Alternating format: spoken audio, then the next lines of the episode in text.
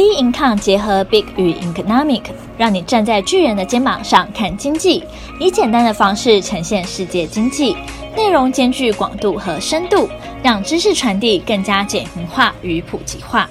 各位听众好，欢迎收听小资新天地。要进入我们今天的主题之前呢，来通知各位听众一个好消息，就是我们的 Big Income 有开课啦。我们的课程是技术指标新意。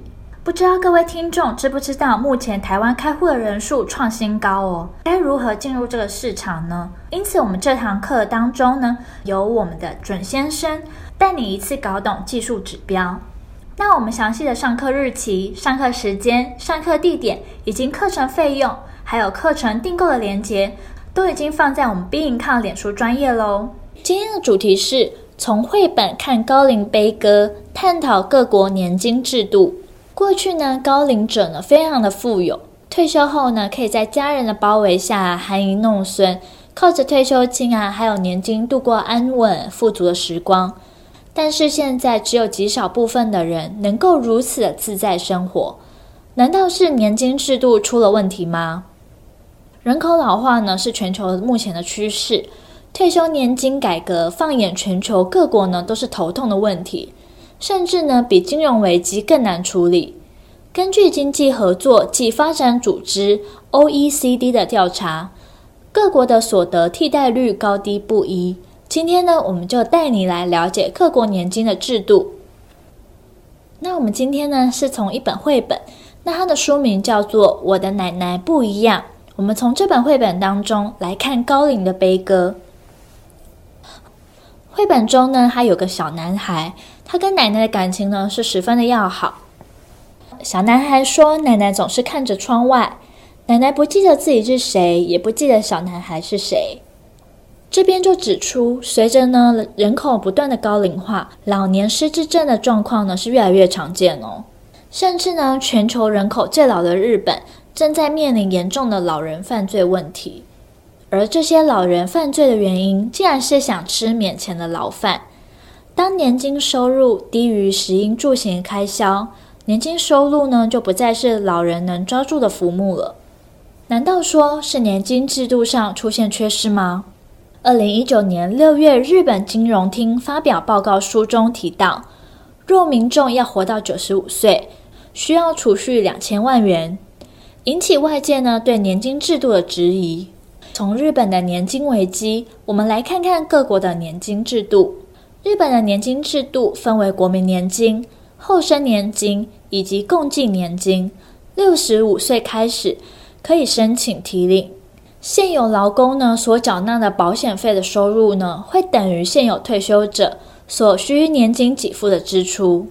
那我们再来看瑞典，瑞典年金制度呢为名目账户制，六十一到六十七岁弹性退休，越晚退休呢，他的退休金提领是越多的。德国年金制度呢，改革后减少基础的年金给付，增加附加年金呢，以及私有保险年金，并鼓励大家留在劳动市场。一九九二年设立的时候呢，雇主呢他会提拨薪资的三 percent，到了二零一八年的时候，雇主提拨薪资九点五 percent。那未来呢，二零二二年的目标呢，主要是雇主提拨薪资十二 percent。澳洲呢是超级年金，强制雇主呢提拨薪资进劳工的个人退休账户，民众呢五十五岁呢就可以申请提领了。而回到我们的台湾，台湾年金的制度呢分为劳保及劳退，可以选择一次领取或是领取月给付。